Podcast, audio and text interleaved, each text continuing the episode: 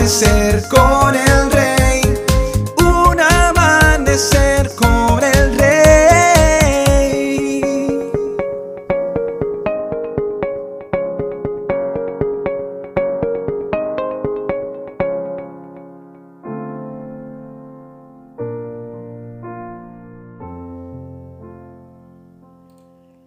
Muy buenos días y bendiciones para todos. Reconocer un árbol que está floreciendo no es difícil. Sus raíces están plantadas en terreno fértil con signos de crecimiento y su follaje, frutos, flores y semillas son sanas y abundantes. Como un árbol, una vida que florece es una vida fructífera. Mostrará signos de crecimiento y salud con multitud de nutritivos frutos. Una vida que florece es como un cedro del Líbano. Dice el Salmo 92.12, pero los justos florecerán como palmeras y se harán fuertes como los cedros del Líbano. ¿Sabías que los cedros del Líbano crecen bajo tierra el doble de lo que crecen sobre la tierra?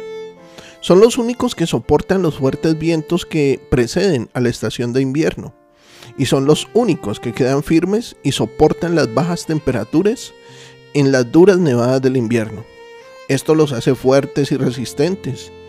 Asimismo, una vida que florece irá levantándose por encima de las tormentas de la vida para ser un refugio para los demás.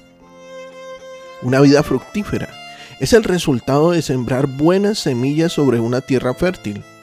Pero, ¿cómo puedes saber si estás sembrando tu vida sobre algo que acabará siendo fructífero y productivo en la eternidad?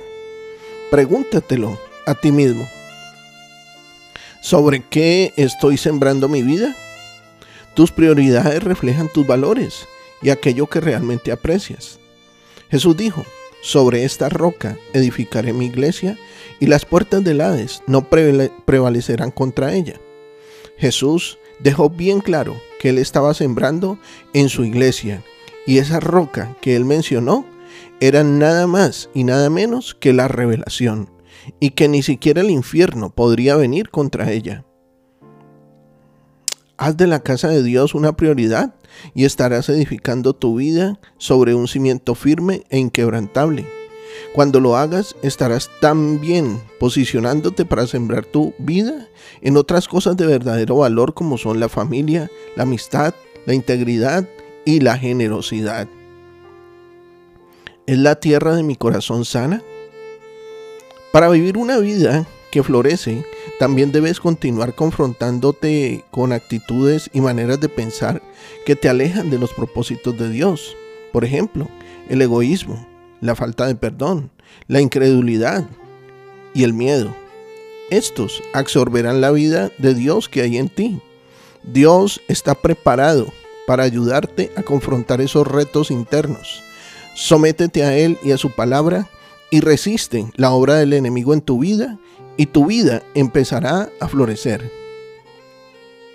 Te invito para que hagamos una oración. Padre Celestial, Quiero que mi vida florezca para así poder ser una fuente de esperanza y ayuda para otros.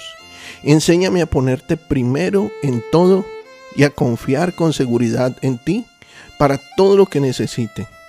Te pido esto en el nombre de Jesucristo de Nazaret. Amén. Dios hoy ha hablado a tu corazón, ha edificado tu vida. Sé de bendición para otros y comparte este mensaje. Nuestros contenidos ahora podrás disfrutarlos en Facebook, Spotify o en YouTube como Un Amanecer con el Rey.